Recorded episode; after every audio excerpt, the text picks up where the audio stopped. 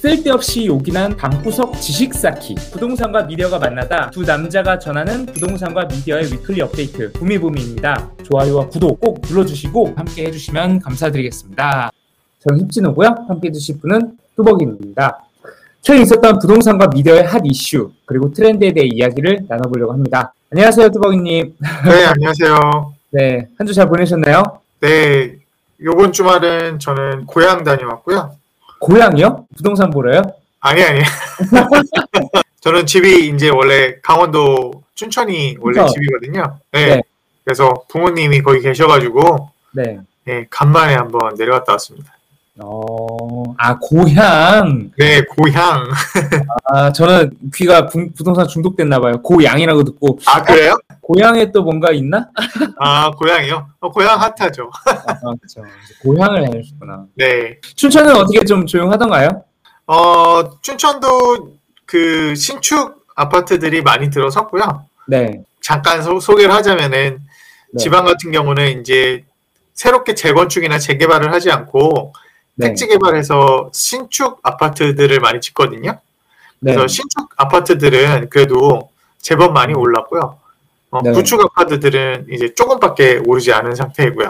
아, 어디 가나 신축 제일주의 현상은 다 전국적으로 다 똑같네요, 이게. 네, 그건 똑같은 것 같고 오히려 지방이 그 구축보다 더 격차를 많이 벌려서 신축들이 올라가는 모습을 보이는 것 같습니다. 지난주에 저희 내 집 마련 토크 진행했잖아요. 네, 네. 저는 이게 반응이 폭발적인 줄 알았는데, 아 그래요? 생각보다 그렇게 막 엄청 폭발적이지 않아가지고 조금 내심 아쉬웠는데, 네, 열성을 다해서 쏟아낸 내 집 마련 이야기. 그래서 네. 아직 들으시지 않으신 분들은 지난 클립으로 올라와 있으니까 내 집 마련 토크 뚜벅이와 힙진호의 내 집 마련 토크 들어주시면은 내 집 마련 하시는 실 구매자분들한테는 많은 도움이 되실 것 같아서 한 번씩 들어주시면 좋을 것 같습니다. 그럼 2주 만에 돌아온 다시 부동산 업데이트를 다시 또 오랜만에 들어봐야겠네요. 그럼 오늘은 어떤 이야기가 어, 진행이 될까요? 네. 오늘의 top3 주제는 네, 어, 일단 첫 번째로는 민주당 부동산 특위에서 민주당 안에서 자기네들끼리 의견을 모두 이제 합해서 확정을 냈고 그래서 그거에 대한 내용이 첫 번째 내용이고요. 네, 그다음에 두 번째는 이제 민주당 송 대표가 주도해서 누구나 집이라는 음, 예, 공급 대책을 발표를 했어요. 네, 그거에 대한 얘기를 좀 해볼 거고 네, 그 다음에 사실 이번 주에 발표한 내용은 아니지만 굉장히 큰 이슈가 음. 국토부 서울시 주택정책 협력 강화 방안 음. 요게 발표를 지지난주에 했었거든요. 네. 요거에 대해서 이렇게 세 가지 얘기를 한번 해보도록 하겠습니다. 아, 네, 알겠습니다. 그러면은 첫 번째, 먼저 앞으로의 부동산 정책 이렇게 바뀐다. 첫 번째 주제로 시작해 보면 좋을 것 같아요. 네. 어, 일단 민주당에서 과반을 차지하고 있기 때문에 네, 어, 민주당에서 내놓은 지금 확정적인 정책이 될 것이다라는 것이기 때문에 사실 네. 이건 민주당에서 낸 정책인데요. 음, 거의 이제 기정 사실화해서 확정이라고 생각을 하고 있, 고요 시장에서는.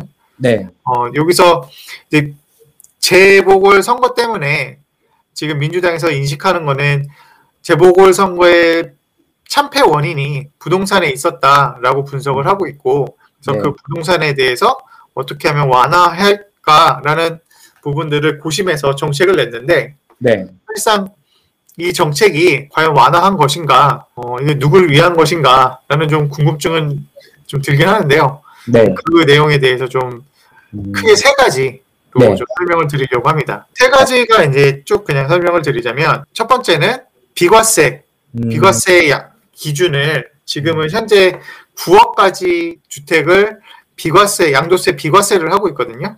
네, 그거를 12억으로 올리겠다. 음, 라고 얘기를 하는 겁니다. 그래서 결국은 지금 현재 고가주택 개념을 9억에서 12억으로 올렸다라고 좀 보면 되고요. 네, 그 다음에 그거에 맞춰서 장특공이라고 음. 해서 장기특별 보유 공제에 대한 그 세율을 어, 현재는 최대 80%까지 받을 수 있다.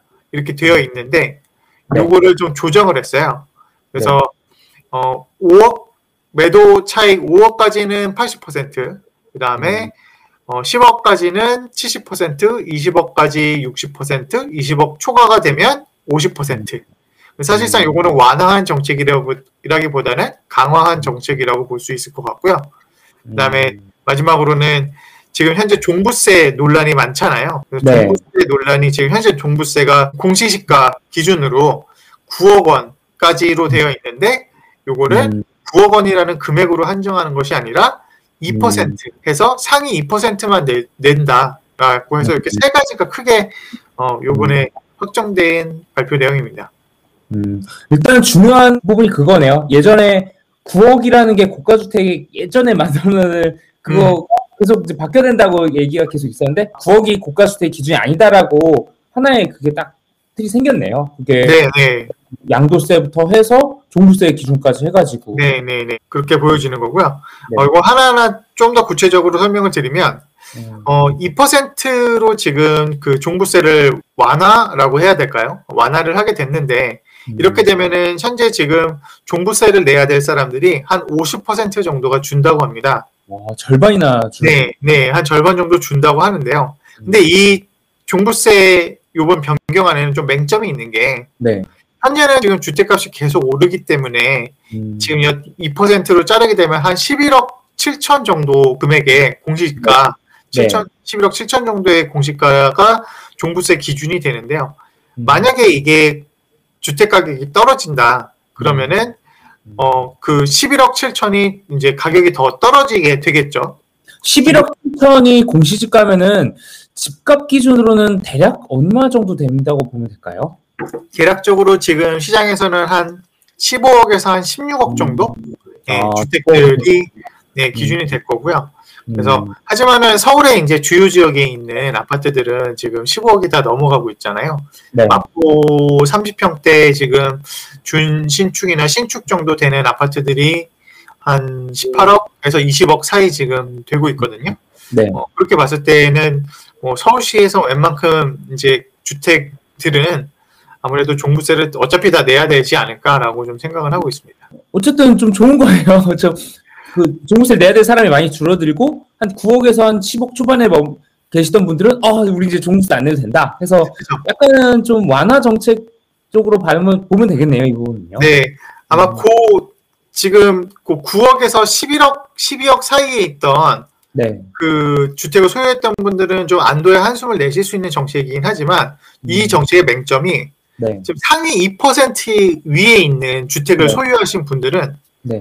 가격이 어떻게 변하든 상관없이 종부세를 음. 무조건 확정적으로 내시는 분들이 되게 된 겁니다. 결국은. 어, 그러니까, 그러니까 주택 가격이 떨어지면 예를 들면 뭐 이럴, 이럴 경우 확률이 높지는 않겠지만 9억 밑으로 떨어지게 되면은 종부 예전 같으면은 종부세 대상이 안 됐잖아요. 네. 근데 지금 9억 밑으로 떨어진다 하는데 만약에 내가 상위 2% 안에 들게 되면 음, 종부세를 무조건 내야 되는 거죠. 음. 그리고 그것도 있을 것 같아요. 그 전에는 금액 기준을 했기 때문에 아 나 종부세 낸다 안 낸다가 대충 알았는데 2%는 사실 상대적인 거잖아요. 그러다 네. 보니까 아 내가 이번에 네. 들어가, 안 들어가는 아리까리한. 분들이 좀 많을 것 같아요. 네. 그래서 아 내가 종부세를 내면은 우리나라 상위 2% 안에 드는구나라고 생각을 할 수도 있고요. 아, 훈장 어, 이, 네, 그분들은 힘드시게 힘들 수 있겠지만 어쨌든 대한민국 네. 찐, 찐 부동산 부자 훈장 같은 거라고 할 수 있겠네요. 네, 뭐 그게 웃으면서 얘기를 할 수 있겠지만 이런 제도가 지금 적용하고 있는 게 우리나라밖에 없대요. 그 자본주의 사회에서는 그래서 참 이런 이런 제도가 과연 어 과연 옳은 건가라는 그런 의견들이 지금 많이 있습니다. 음, 네. 아, 종부세. 네. 그러면은 완화 정책이 있으면은 또 뭔가 좀 안 좋은 것도 있을 것 같은데 그러면은 그건 어떻게 해석해야 될까요? 장특공을 이렇게 좀 장기 주택 그 특별 공제를 줄인다라는 건 어떻게 좀 해석을 해보면 될까요? 음, 이거 같은 경우는 아까 얘기했듯이 완화가 아니라 약간 규제의 성격이 더 강한 것 같은데요. 지금 네. 그 장특공 같은 경우 일괄적으로 양도 차익이 네. 얼마나 얼마가 되느냐에 상관없이 무조건 max 80%까지 받을 수 있도록 되어 있거든요. 그래서 네. 20억 이상을 양도 차익을 보던 5억을 양도 차익을 보던 똑같이 80%의 양 장특 공제액을 받게 되는 장특 공제를 받게 되는데 네. 어, 요번에 발표한 것 같은 경우는 그러면 20억을 초과하게 되면 50%밖에 장특공을 받지 못하는 거고 결국은 음. max로 어, 받는 사람 대비 30%를 이제 덜 받게 되는데 어, 그게 금액으로 따지면 3, 20억이 30%가 되기 때문에 더 많은 금액을 세금으로 내야 되는 지금 상황이 발생을 했고요.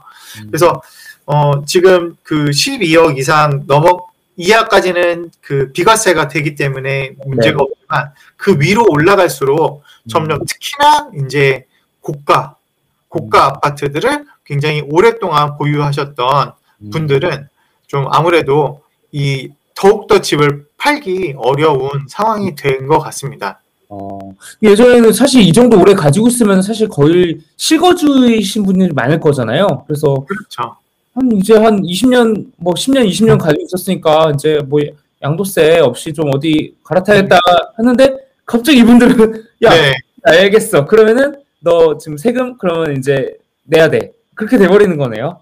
네 맞아요. 그래서 사실 이거의 큰 문제는 이제 뭐 조세의 형평성 이런 얘기도 많이 하는데 실질적으로 노인분들 중에서는 네. 어, 강남에 계신 분들 중에서 이제 한 10년, 20년 동안 강남에서 옛날부터 사셨던 분들 있으시잖아요. 네. 그런 분들은 지금 이제 더욱더 이사를 못 가게 되었고, 음, 뭐 나이가 있으시면 꼭 강남에 안 살고 좀 더 예를 들면 지금 강남에 이제 구축 아파트에 산다.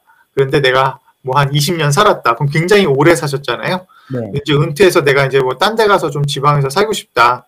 이렇게 하기 위해 하거나 아니면 이제 노후에 자금이 없기 때문에 이걸 팔아가지고 내가 노후 자금으로 써야겠다라고 생각하시는 분들한테는 굉장히 큰 어려움이 지금 되게 된 거죠. 종부세 완화를 하면서 좀 줄어든 세수를 여기서 좀 만회하려고 하는 좀 그런 밸런스적인 이런 규제 정책이라고도 볼 수 있을까요? 음, 어, 그렇, 지금 생각해보니까, 그, 종부세, 아, 저희, 지- 양도세를 9억에서 12억으로 비과세 요건을 올리면서 그렇게 좀 보완을 하겠다라는 요건도 있는 것 같고요. 음. 어쩌면은 지금 정부가 그 부자들이 지금 양도 차익을 누리는 것에 대해서 음. 이거를 뭐 나쁘게 얘기하자면은 그냥 악의 악으로 보고 있기 때문에 음. 그런 부분들을 좀 어, 막고자 하는 정책이 수도 있겠다라고 좀 생각이 듭니다.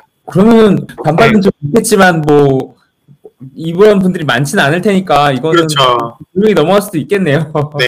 아까 얘- 아까 얘기 드렸던 종부세 같은 경우나 네. 그다음에 지금 여기 여기서 나오는 장특공제 같은 경우가 사실상 대다수 국민들한테는 큰 영향이 없죠. 음, 네. 뭐 양, 도 차익을 5억 이상, 10억, 10억, 5억까지는 그렇다 쳐도 10억 이상, 20억 이상 본다라는 거는 음, 그만큼 주택이 굉장히 고가이고 하다, 하단 얘기거든요. 네. 그런 사람들은 사실은 이제 정말 핀셋으로 음, 어, 못 살게 굴다 음, 이렇게 표현을 해야 될까요? 못 살게 구는 정책이 아닌가.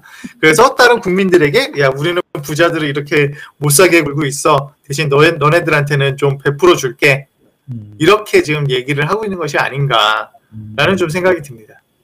네. 그러면 이제 한- 한 줄로 이 정책을 가장 유리하게 해석을 해보면 이제 종부세를 물지 않는 한 9억에서 한 10억 초중반 정도 금액의 주택을 매수를 해서 장특, 장특공제를 뭐냐 줄어드는 구간까지 가지고 있다가 최대한의 비과세로 받고 파는 거 그게 사실 네. 베스트의 대응 전략이라고 볼 수 있겠네요. 네, 그래서 아마 하나만 더 말씀드리자면 네. 지금 어 지금 주택값 가격들이 네. 어 다시 그 9억 이하에서 머물던 가격의 주택들이 12억까지 치고 갈 수도 있겠다. 아, 네, 시장에서 아, 지금 그렇게 종부세도 안 물고 네, 양도도 양도세도 안 물고 더 좋은 거 하는 겁니다. 12억까지 갈 때까지. 그래 9억의 벽이 좀 이게 좀 단단했잖아요. 이게 이제. 약해지면서 이제 네. 10억 겨- 그 위로 가는 거는 좀 순식간에 갈 수도 있겠네요. 네. 그 다음에 음. 저번에 뭐 대출 규제 같은 경우도 완화되면서 6억에서 9억까지 가는 구간이 또 열렸거든요. 네. 6억에서 9억 가고 9억에서 12억 가고 아, 어, 이렇게 가지 않을까? 좀 생각을 시장에서는 하고 있는 것 같습니다. 아, 또 날아가겠네요. 네, 또 날아갈 정책을 또 네. 하고 있는 것 같습니다. 알겠습니다. 어, 이렇게 첫 번째 앞으로 부동산 정책, 양도세와 네. 종부세 변화에 대해서 잘 주목해 주시면 좋을 것 같습니다. 네. 쓸데없이 요긴한 방구석 지식 쌓기 부동산과 미디어가 만나다 두 남자가 전하는 부동산과 미디어의 위클리 업데이트 부미부미입니다. 좋아요와 구독 꼭 눌러주시고 함께 해주시면 감사드리겠습니다.